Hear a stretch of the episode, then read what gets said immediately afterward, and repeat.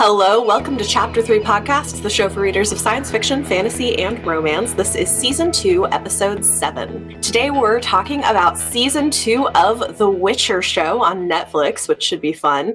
If you listened to our last episode, we did mention the possibility of discussing Bridgerton and didn't quite realize that Season 2 had been pushed back to later in the year. But don't worry, later this year, we will do a Bridgerton episode. It is coming. But today, we have a very exciting topic. Joining me and Leanna today is Elliot Brooks. Elle is a YouTuber, author, and big fan of The Witcher, so we're really happy to have her join us. Big thanks fan. for coming on. yeah, thanks for having me.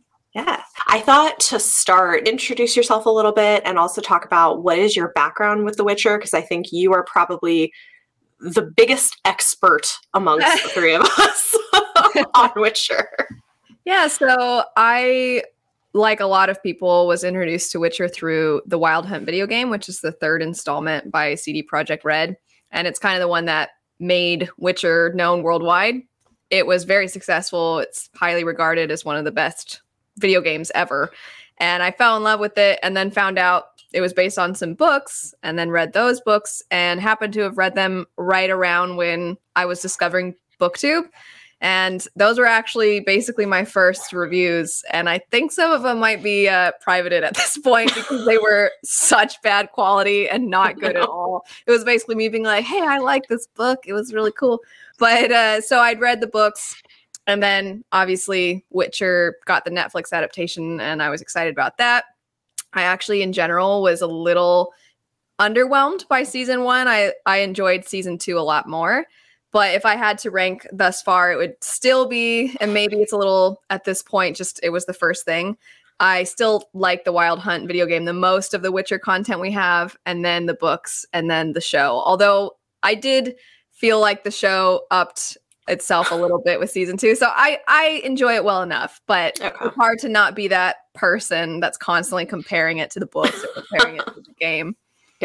And Leanna, I think I'm probably the least familiar with it, but my husband, uh, which is, it's funny, like he doesn't read a lot, but like he's read all the Witcher books and played the video games, and then we've watched the show. So like he, I had, like he, he has some strong opinions about some of that. I've read the first short story collection, The Last Wish, and then watched the show, and I've seen him playing the game. I haven't actually tried that one, but it looks fun. I'm assuming he's also played the Wild Hunt, or has he played the other? I think he's played at least two of them. I don't know. Okay.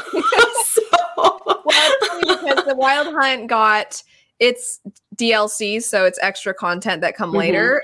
Were so expansive, it was essentially another game. It was there's so much to it, so it's almost like playing two more installments. It felt like because the DLCs had so much, Mhm. and they're incredible also. So CD. Projekt Red just did a great job with the with the Wild Hunt, but the other one is more having to do with the elves. And then I actually never played the very first one. The very first one is just I think only for PC. oh, interesting. Okay. Yeah, I don't think he's done the PC one, so probably the other the other two. Interesting. Okay. And Leanna, you've read the books, I think. Yeah, I read all the books except for the the newest season of Storms. I haven't read that, but I read all the other ones. And um, technically, I have played Witcher because my brother is really excited to try to make me play video games. So like, he got the PlayStation Five, and I was like, I can lend you my PlayStation Four and leave it permanently at your apartment, and That's then good deal. download Witcher and Assassin's Creed Valhalla, and just be like, let's play, let's play. So like one time when he was over, he was like, How about I watch you play Witcher? And I was like, Okay. so for like two hours, I bumbled around trying to figure out how to not walk into walls as Geralt. Daryl is very finicky. There's on the honest trailer for the game, they very accurately pinpoint how difficult it is to basically pick up flowers because you have to pick up Oh, stuff no. to make different potions and Yeah, things. yeah, And yeah. he's so hard to control. And it's been years at this point since it was released. Yeah. in my head it's still a newer game and so when i go back to try to play it I'm, i get so frustrated with him because i'm like gosh darn it. But yeah leanna that's a great deal.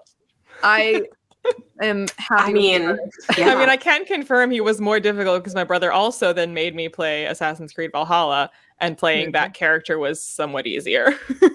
Eivor, is that is that their name in Valhalla? Remember? Oh, I know. My main big thing is I love the Dragon Age video games. So when they eventually release a new one one day, maybe I'll probably drop stuff to play that. Speaking, of, I just mentioned uh, honest trailers a second ago. I think they released a Dragon Age honest trailer today. Did they? I think so. I Oh, like I'm honest gonna- trailers. That's fun. I'm gonna have to. go I'll have to go check that out. Yeah, those are really fun. I love the Whenever there's an storytelling. honest trailer for a movie that I want to see, I'm always so frustrated that I can't watch it yet because it'll have spoilers, and I'm like, oh dang it, I can't cl- immediately click on that honest trailer. so when my brother and I saw Matrix and Spider Man over the weekend, the first thing we did when we got back to my apartment was find the honest trailers. I love them. They're great. That's fun. Yeah, I'll have to check that out. Okay, so I guess thoughts on the show. So I obviously like I have less familiarity with the other pieces of it. I enjoyed season 1 and I liked season 2 even better. So I don't know what that says exactly, but it's really interesting. And I know from t- not I know from talking to my husband some of the differences between like the books and the games and the show because he was like, "Wait, what? They're telling us this in the show?" now. Um, so that was that was interesting. We just Are we we just Spoilers at all or no? Spoilers? um good question. Maybe we'll do like a spoiler free segment and then we'll get Right. into spoilers. I was So, about to. I, I was about to reference what I'm assuming your husband. Yes. About. Like, wait, Yes. that's a big. we'll get there. We'll Okay. we'll do we'll, do- Also, we'll do I a mean, spoiler section. Yeah, I can speak somewhat to like some changes from the books, but it's also my understanding that things that are in it that are different from the books are not necessarily invented for the show, but are pulled from the games. Uh, depends. It's hard to get into these things without spoilers. So Yeah. some of it, I think they did a combination of sort of making up their own thing, but sort of saying true the books. And Leanna, you can tell me if you feel this way too. Andrzej Sapkowski will just randomly put you in the middle of a meeting between all of these noble people or sorceresses or whatever and then you see them all plotting and scheming and at least in my when i'm reading i keep thinking who are these people and you just see them talking and you don't really know what they're talking about and then whatever they're discussing will affect the characters your main characters way later. And then you're like oh is that who that was? Is that what's going on here? And i think the show at least in season two is trying to flesh those scenes out and show them a lot more and make you care about them more which i actually really appreciated. But i have seen some people that that say the show is unrecognizable from the books and i'm like i don't think it's unrecognizable. Some of it's straight from the books. It's just not the stuff i feel like a lot of us remember. Of course they also added the main antagonist of this season is not really in in the books so that was an interesting decision and not one i actually was fond of but i did like the fleshing out of this extra I feel like if there's anything about it that's like quote unquote unrecognizable, because as you said, there's like parts of it that are like immediately you're like, I know exactly what this scene is in the book. But I feel like the tone and the vibe of the books is kind of almost entirely different from the show. Just like the kind of humor there is and the kind of it's different I just feel like, and then the costuming isn't exactly like, not that it's bad and it's quite fantasy and like who's to say like it's not like a real place. You'd be like, well, that's not actually like you know culturally correct for this made up place. right But like I don't know, I just feel like the way that things are described, the type of humor that's present, the kind of conversations people have, that's just like the tone of it is different in the books than it is in Hmm. the show. I think Henry Cavill's he from everything I've seen is very familiar with both the game and the books. But I don't know if it's his take or the way they want him to portray Geralt, but Geralt is I think much more charismatic and clever in the books, though it's Mhm. kind of He talks a Oh. lot more in the books. yes, he does. It's less. I think season one was just a bunch of. It was a grunt fest. But season two, he did a little more talking. But it's still. He's not exactly charming in the show. And I would say in the books, while he doesn't talk a lot, when he does start talking, he gets into word battles with these people that look down at him a lot of times because he's a Witcher. And then when he gets talking, they realize, oh, actually, he's just as smart as I am. And then it's almost like their pride forces them to try to make him look dumb at that point. And he doesn't care. Well, I feel like then that too, like I feel like if you like utterly boil down what his and, and Dandelion's or Jaskier's relationship is like, in its like essentials, it's the same in terms of like he's a gruff warrior and the other one's like a foppish musician. But like their dynamic, other than like that being true, is totally different from how they are in the books. Yeah, it's interesting. I mean, Henry Cavill it, like is much more serious and kind of I don't know, quiet. It's, it's uh, aloof, yes. But I don't know that I've ever seen him play a character that was really warm. I can Count of Monte Cristo when he's 16 years old. well, okay. I mean, he's obvious. Obviously, we've seen him in Superman, and he yeah. was in. um Is it the Man from Uncle or something like that? That one's a little bit more mm-hmm. humorous, mm. but then he was in Tristan and Isolde of all things but he's kind of a minor part that. in that. So oh, I don't think I've seen him play a character like how Geralt is in the books. Right. But again, I think I think the game still has Geralt being a little bit cl- more clever. I think game Geralt is more like the books than Netflix Geralt is, but I think Netflix Geralt is more like game Geralt than he is like books Geralt. Like, books on a okay. scale, like of like of like of like Netflix to books with the game yeah. in the middle. Yeah. The okay. diagram. Yeah. If we had the video game Geralt is in the middle, and then over here is the book Geralt, and then over mm-hmm. here, and they they lap overlap a little in the middle. I will say one thing about season two, and this is something that irked me in season in season one. I just felt like Geralt and Yennefer had zero chemistry, and I felt like it was so much better in season two. Even though they're barely together and they're But when they are, I I would believe they like each other. But honestly, like the show and the books, I feel like Geralt and Yennefer are a lot less uh, like I I care about their relationship a lot more when they're not together. Every time they're together, I'm just like, okay. Because you're you care so much about most romances, Leon. I don't hate Yennefer like a lot of people do. I just I know like I like her, but there's I like when they're apart and they think about each other is more mm-hmm. interesting to me than when they're they're together and just like moaning on about how they can't be together forever while they're having sex for the 50th time and I'm just like, "Uh-huh." Uh. I think I definitely like Yennefer from the books and the game a little more than Yennefer in the show. I think she's more in your face in the show than and they definitely changed a lot more about Yennefer's plotline than almost anybody else. Yeah. Interesting. And I think the show, and I'm with you, Bethany, the first season to me did not portray their relationship, in my opinion, as deeply as it actually is because they are together for a very long time. And then, mm. so I don't want to, uh, I'll avoid spoilers, but some of their wants for their lives individually and also just as a couple, what they want they can't have and that puts a lot of pressure on their relationship mm-hmm.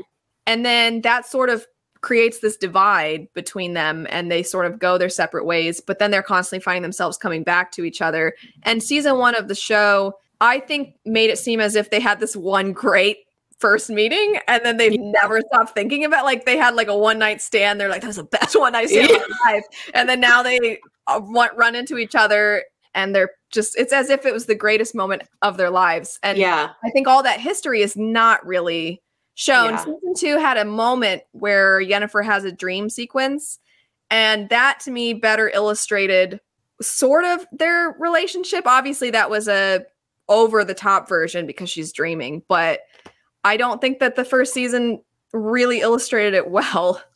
Yeah, well, and I also just felt like like from from the perspective of the actors whenever they were on screen together, I was like, I like I don't believe that you're actually into each other in this moment. Like she had so much more chemistry with the guy who played her like earlier lover. but I was say like a- then again, I feel bad for her because like she's acting like next to like a very attractive mannequin. Like he's just literally just standing there, and like sh- like what do you do with that?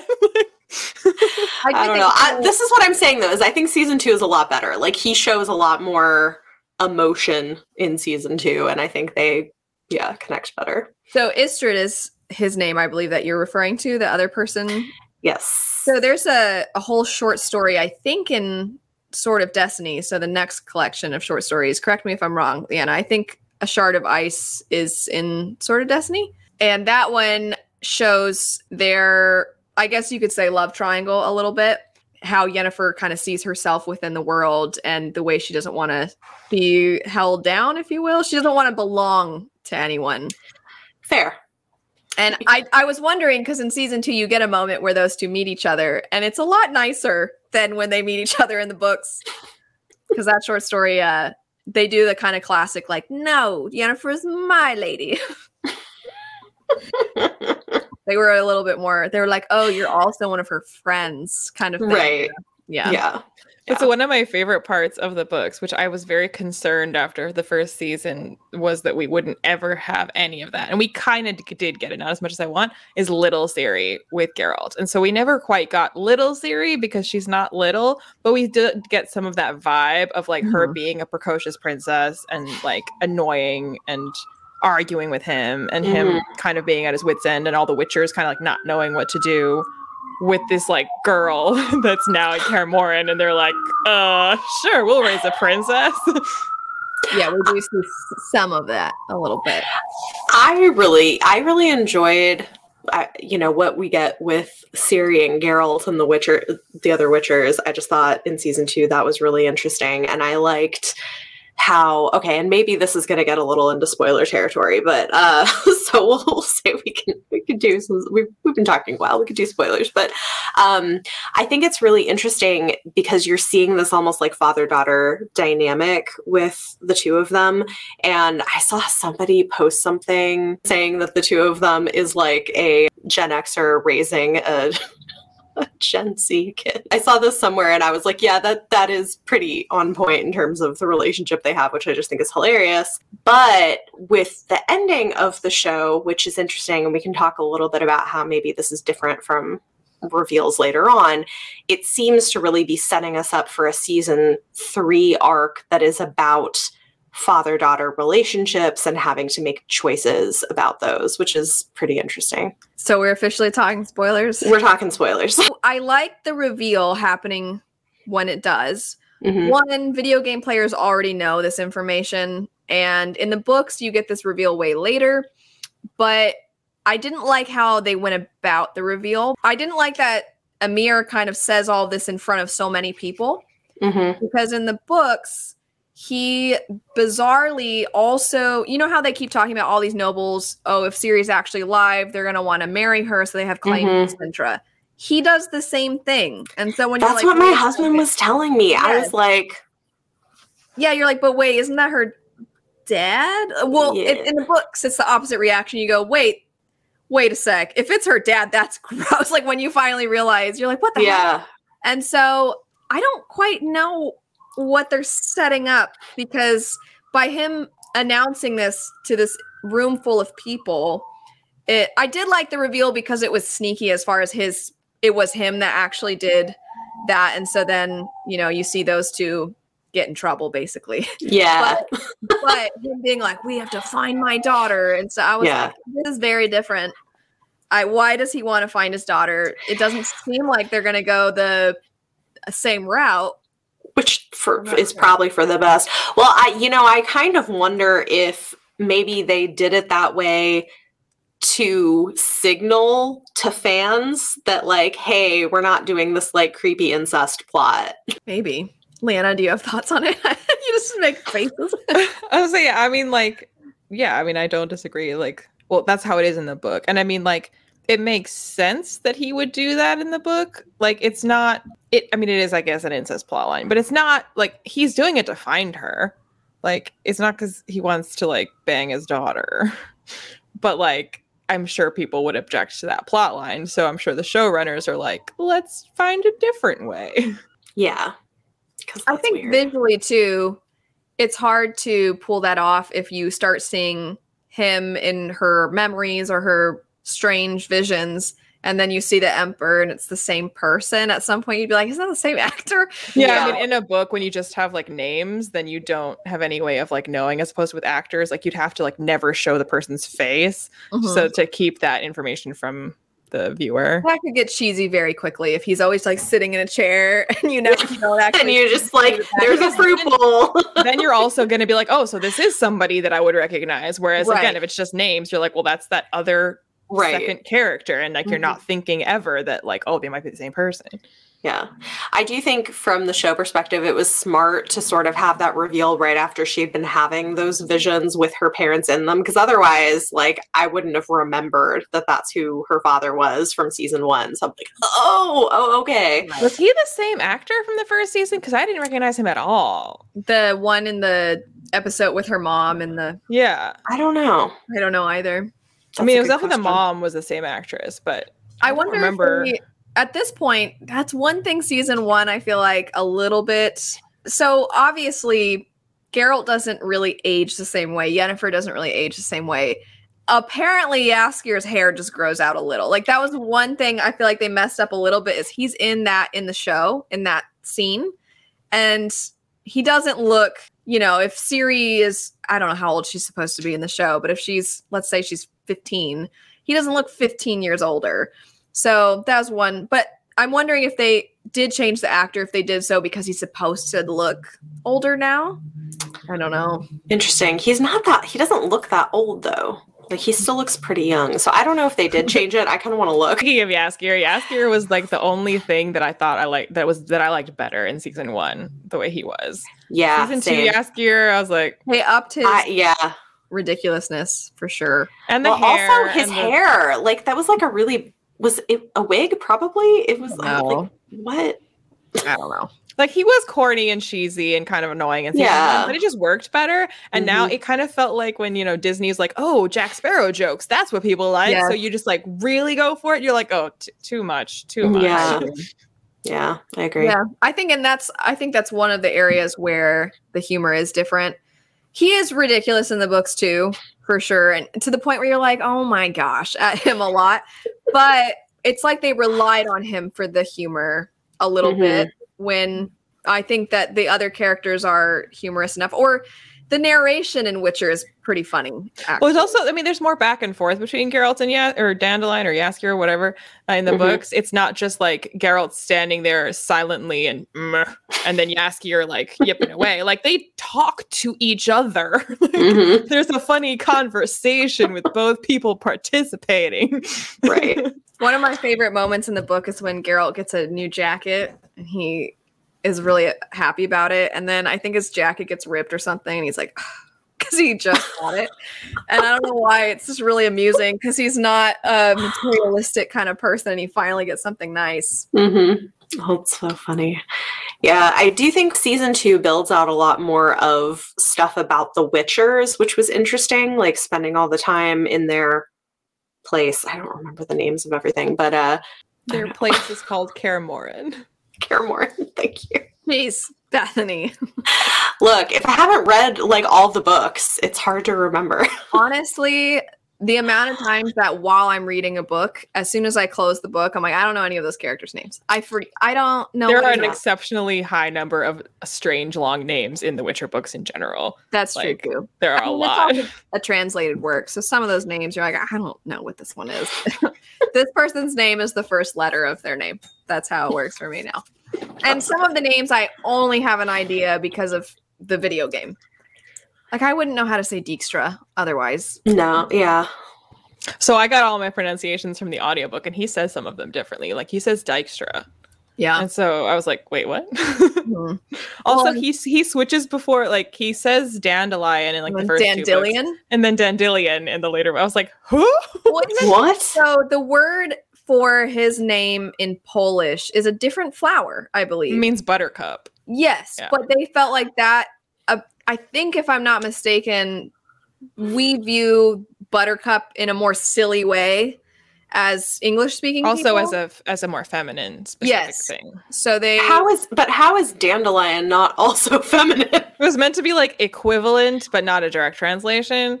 I just Okay. don't know why they also in the show then because the books and the games both have dandelion as the name and in English, and I don't know why the show because like the first time they introduced Jaskier, I was like, oh, I thought that was gonna that guy was gonna be dandelion, but I guess not. He's some guy called Jaskier. his name is Jaskier. they just rarely call him Jaskier. I think like hardly ever, if I'm not mistaken. Maybe they just felt like it was too silly for the show. And I think this is these are just random tidbits. These are not deep thoughts about the show.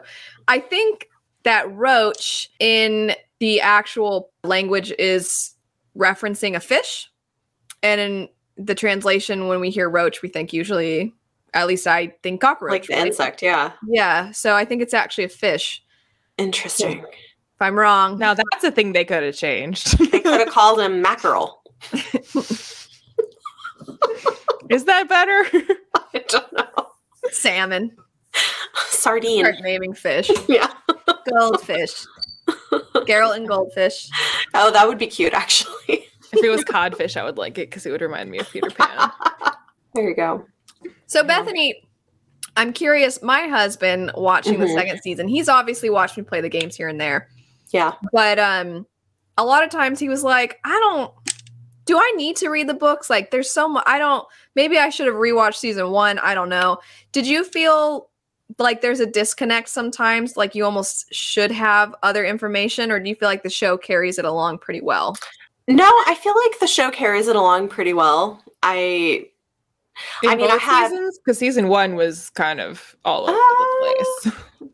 okay, well, I had you know what? I think what helped me with season 1 is I had read The Last Wish and I I actually think even if you've just read that, you get enough of a feel for like who Geralt is and like how the world functions a little bit. It's not that weird. So I don't know linear timeline. Yeah. yeah. so i so I, I do think that probably helped me where i was like oh okay i see like where this is drawing on but season two was totally different like nothing like that i've read at all before and i i feel like you i followed it fine yeah it was it was really interesting i think my big question was always i was like who is the white flame and my husband's like you're not going to find out for like five seasons and he was like oh never mind so I think the reason my husband was thrown off is because of the basically Baba Yaga plot line. And he was like, What is going on? And I was like, I don't know. Because this is not a book thing. And it's like Mhm. some witches in the video game. So I don't know if that's what they were trying to pull from because there's kind of that aspect a little, but it's not done the same way. So I was like, I don't know what they're doing. I was very, and I almost wonder if if you haven't read the books but you have experience with the game, if it's even that much more confusing because you're like, am I Oh, supposed to know who this is? Hmm. I guess to me it made sense because, well, because like I wouldn't have known that it wasn't in the books. Mm-hmm. But thinking about it from a show perspective, I think it functions really well as tying together these different characters' plots and giving you a reason to care about care about also, them. it generates conflict for Yennefer, It also- which doesn't yeah. exist. I will say true. I hated her conflict of not having her magic. That bothered me so much because if I'm remembering, it's actually it's been a while since I've read the books, but I I believe that she technically goes blind after the battle of Mhm. Sodden Hill, and it's not talked about much, and it's referenced here and there. But I think some of the sort of dialogue moments that she has in the show are similar to moments in the books, except for they're almost treating it like a blindness to magic instead of just a true blindness. Mhm. If somebody has read them more recently, and I'm almost positive because there's a moment where in the book she like looks at Ciri and she's just like she says something and it's actually really moving because you know for a long time she couldn't even see or appreciate what was around her the same way anymore and now she can again and so Mm. there's this desire for her to get her sight back but it's not the same as her trying to get her magic back i don't know i was frustrated because i was like why Yeah, for the whole season this is that's interesting. I wonder. Um, it's because they ran out of CGI budget. They're like, okay, Yennefer doesn't do magic. Great, less CGI. I feel like they spent all of it on the last episode. no, but one thing that is interesting, right, is if they had gone with the actual blindness, there's been, I think, more conversation lately about like trying not to use disability in that way um, with like magical healing stuff. And so I kind of wonder if maybe I'm giving them too much credit, but like maybe that's too much credit. I think they decided this would be some juicy conflict for her. Maybe, yeah. For, like, I mean, it is interesting. It is kind of interesting. And it seems like they're trying to tie it into this idea of balance, right? That like she killed all of these people. And so, like, to achieve balance, she has to sacrifice herself, which. That's- so that's another thing the show the books it's a very soft magic system and i think Mhm. the show is trying to make it more established and add those extra layers to it so i think you're right that maybe that's part of it is this you did all this so now this is what you lose sort of thing especially with their whole aspect of the fire magic being the one that's really hard to control. It's interesting how some of the changes they still sort of tied back to the book. So an example Yennefer does i'm just going to word this very poorly she does totally mess up that one guy's face with um she burns him and she is the one that goes and helps dandelion but i think she just uses magic if i'm not mistaken and so i thought it was clever the way the show had her Do the about how she did that. alcohol. Yeah. That I liked cool. that moment. I was like, oh, because I was sitting there like, how is she gonna do this? She doesn't have her magic. Yeah. Like, oh, kind of, sort of, the same end Mhm. result. I liked that. I liked it too. I thought that was cool. Yeah. I also thought Fringilla was such an interesting character and her, like, seeing her whole arc. And I was not expecting the moment where she goes in and freezes everybody and, like, kills all those guys. I was like, oh, So that okay. I feel that some of that was some uh, nods. There's a few times that I think they're making nods to the video game, and I Mm. can't say that with certainty. But there's uh, in one of the DLCs, there's a moment where the antagonist does that same thing. He freezes everyone, and then I don't even like thinking about it because it grosses me out so much. But he like takes something and then puts it in the person's eye while they're frozen, and Fringilla basically does that same thing. Yeah. So I knew it was coming. I'm like, she's gonna stick something in somebody's eye. Yeah. I was all freaking out about it. I hate eye stuff. Oh my gosh. But so that was sort of a nod. It was uh obviously a very different moment, different Mhm. character, but technically in the video game, that's a made up character too for for the game and not in the books. But yeah, I that was disgusting.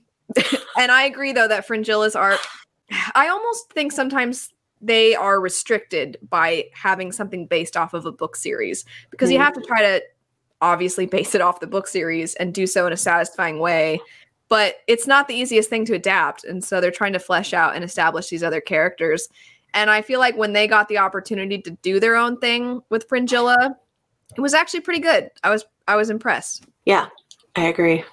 Yeah, I mean, well, and I went to speaking of like it's not being the easiest thing to adapt. I feel like, and you alluded to this earlier, just how Andrei Sapkowski like has just just does not care about telling things in a way that like makes sense or like there especially like that's why like by the end of the series I was starting to lose patience with it because we would just off road for history lesson for like 50 pages and I was like why? Like i don't i understand what you are telling me. I do not understand why you are telling me this right now. And so like if the show was like completely accurate to the books in that sense as well in terms of the order in which you learn information and the order in which scenes are presented to you i Mhm. mean i guess season one was trying and that's why it was so like wildly all over the place and no one knew what was going on.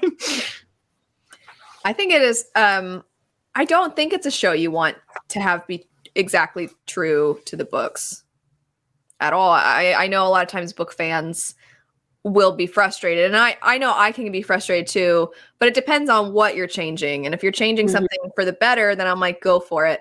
But some of the i mean i just thought it was interesting that they even tried to adapt the short stories with the split timeline. And a lot of people by the end actually liked it because they felt like oh this show actually challenged me and made me want to go back and rewatch and look for all those things Mhm. so I'm like, okay, that's good. I'm glad you liked it. But uh, some of what they did, like I mentioned earlier, I don't need to elaborate on this. I just don't feel like they captured the depth of Geralt and Yennefer's relationship in that first season.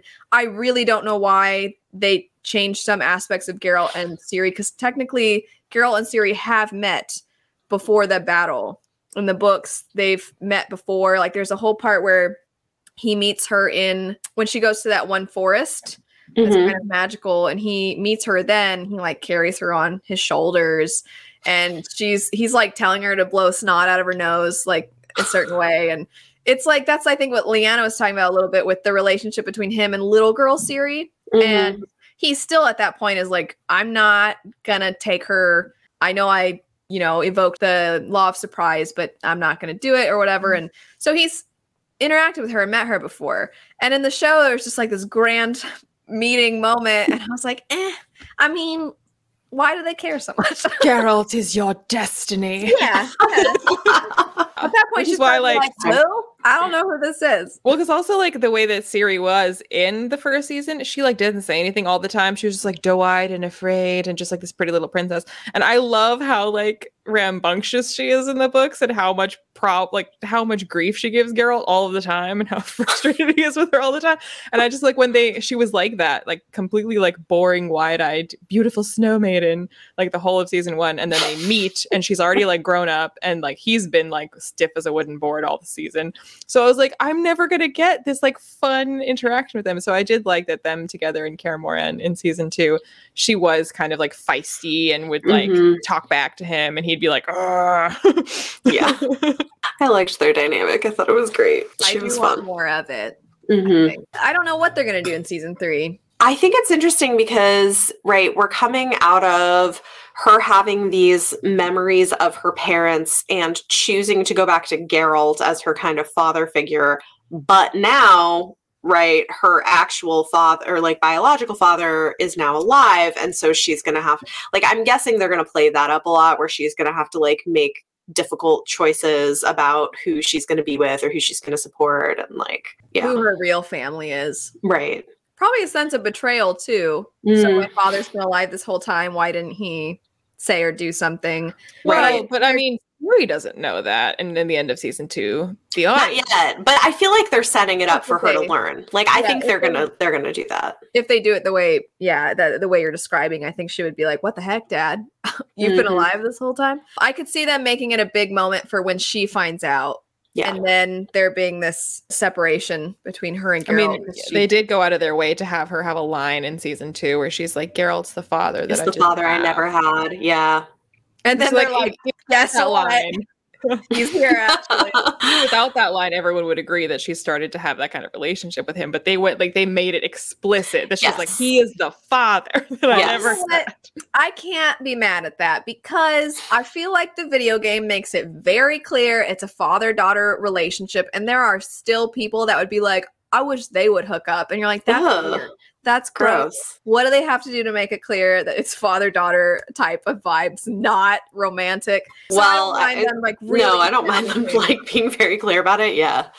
That's Yeah. gross. I actually think I don't. I feel like we kind of accidentally started going into predictions, but Mhm. uh, in the books, we so we've seen now Geralt and Ciri in the show having their father daughter, and we do get some Yennefer Ciri moments in the books, and I was really nervous and actually quite upset. Leanna can say.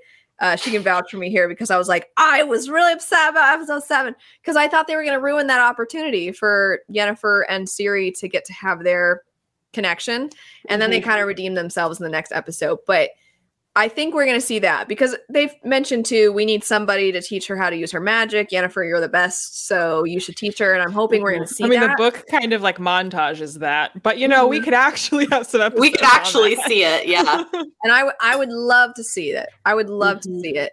And I think that we would see more character growth with Yennefer as well. Because, of course, they sort of added in backstory for Yennefer and elaborated on that for viewers to care more because she just kind of shows up and she's this cold, mysterious sorceress that Geralt's kind of obsessed with a little bit. And so I think they're giving her more earlier on rather than waiting a long time and then giving her backstory. You know what? I'm just now like it's now just occurring to me with the conversation we had earlier about blindness. Like I know they did get some backlash for how they handled her backstory in season one with like the disability piece of it. So I wonder if they were like, well, we're not gonna do that in season two. Oh. You know, I wasn't I wasn't aware of that. I didn't see those conversations, but that is Yeah. a thing in the books. So it's true, Right. books, but I don't Right. they changed it because they're like, well, the books are older or something. I don't know, but right. yeah, the a lot of what is occurring with Yennefer's backstory as far as herself physically is true to the books, Yeah. but them showing her in magic school is not. That's all made up, right? Okay. and some of it they definitely took some liberties with. But that's interesting that maybe they felt like, oh well, she has to. But it's interesting. I wish Mara were here because I feel like Mara would probably be able to articulate what I'm trying to say better. But I think in a strange way, Sapkowski does show you that the world sees you a certain way depending on what you look like or who you Mhm. are or your background or things like that to Mhm. the point where you start to you're almost like forced out of that so that you have some semblance of power Mm. And Yennefer's character, I think, is the kind of person that she will give the world what they she'll show them what they want to see so they'll respect her to some degree, but it's all kind of a trick to get what she wants in a sense. Interesting. So I think it's almost like commentary. The same way um, I think the first episode of the first season where we see that character who is mad at Stregobor, this the sorcerer, and how he laid out for her how the world would see her. And so the world always saw her as this cursed person who would only bring about negative things. And then there's this is that really who I am? Or am I different than this?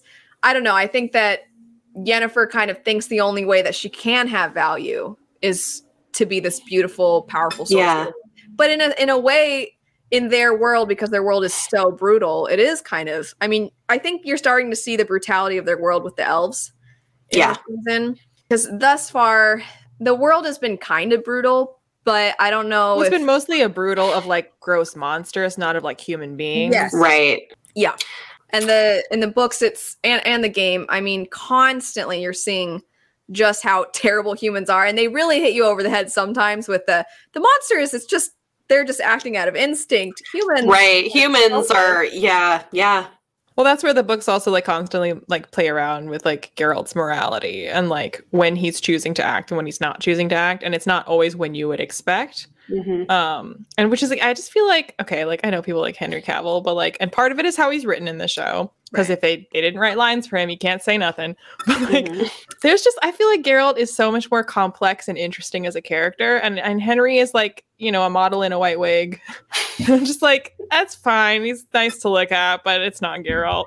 I mean, I think I feel like season two, you do get more complex. I mean, I, I probably not to the degree you're talking about, but I do think we get to see a little bit more of that complexity with some of his history with the other Witchers and the, his relationship developing with Ciri. Uh, But yeah, it's it's in like flashes because he's never super demonstrative about any of it.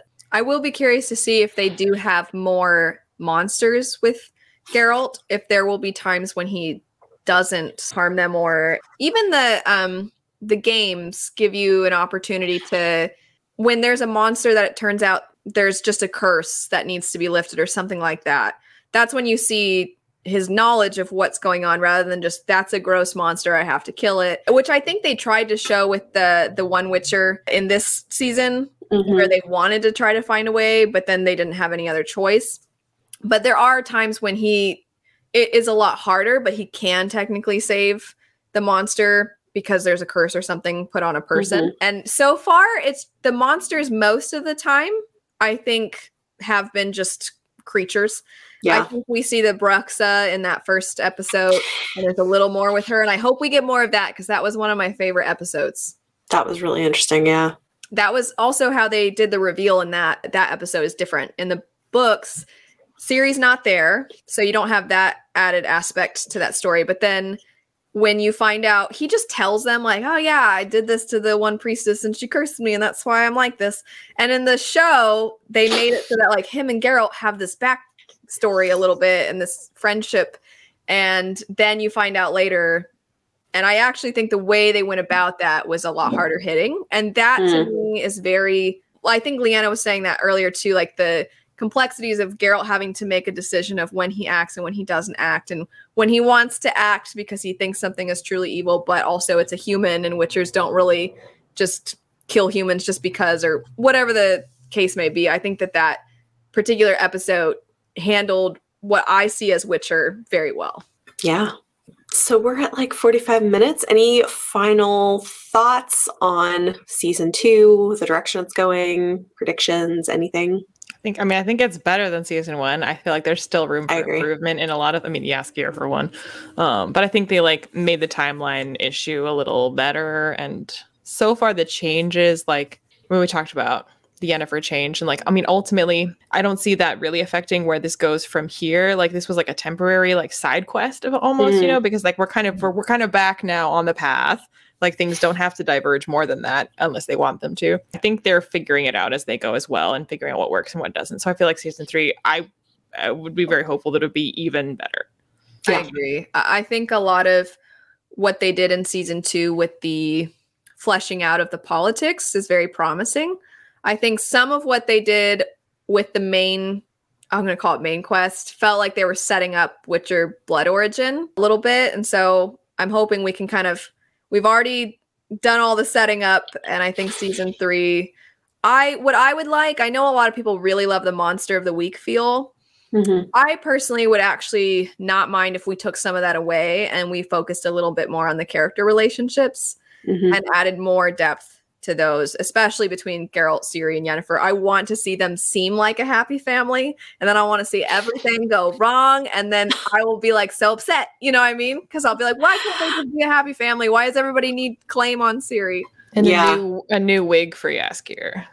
Yes, definitely a new wig for whatever. Jaskier. His hair is not.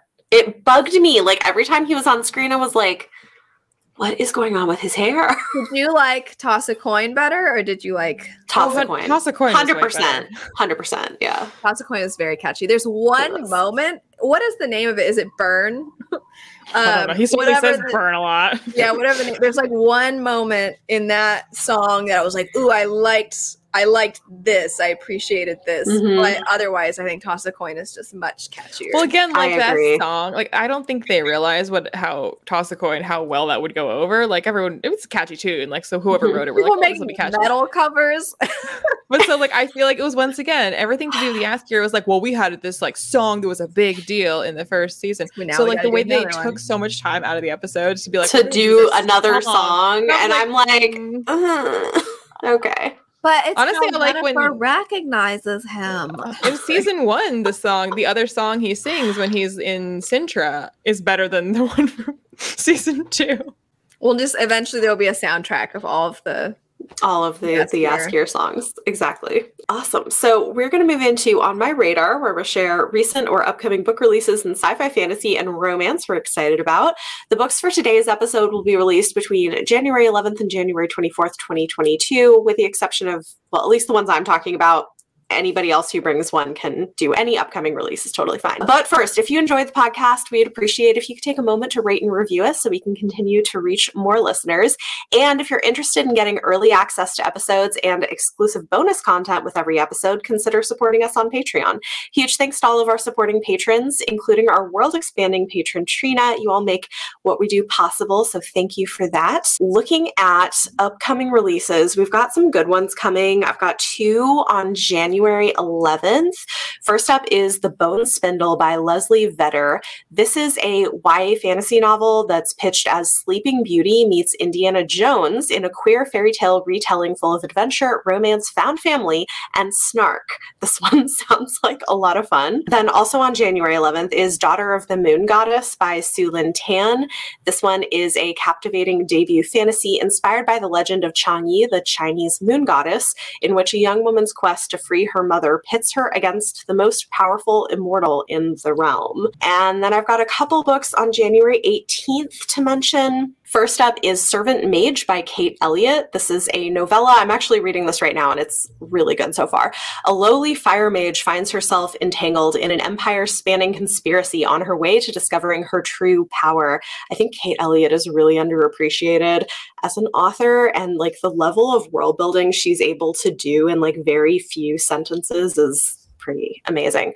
And then lastly, we've got Electric Idol by Katee Robert. This is the sequel to Neon Gods, which was like a big kind of spicy romance uh, that did pretty well in 2021. This is book two. This one is a modern retelling of Psyche and Eros. So those are those are the ones I've got on my radar coming out. I, I had you. You stole a couple of them from me. Sorry. no. I, I'm glad. Um, I also had um, Daughter of the Moon Goddess, and also that cover artist is Oof. amazing. Beautiful. I think they have a Twitter account also because they did Oh, that cool. cover and then another um, upcoming books cover as well, I believe. Oh, awesome. And yeah, they're gorgeous. So if anybody's only listening and wants to go look it Mhm. up, not or you're watching, I mean, or I- you're watching. Yeah, look it up. It's it's a beautiful cover. Uh, what I'll add is Engines of Empire. I I don't have the synopsis here, but I know it's kind of a.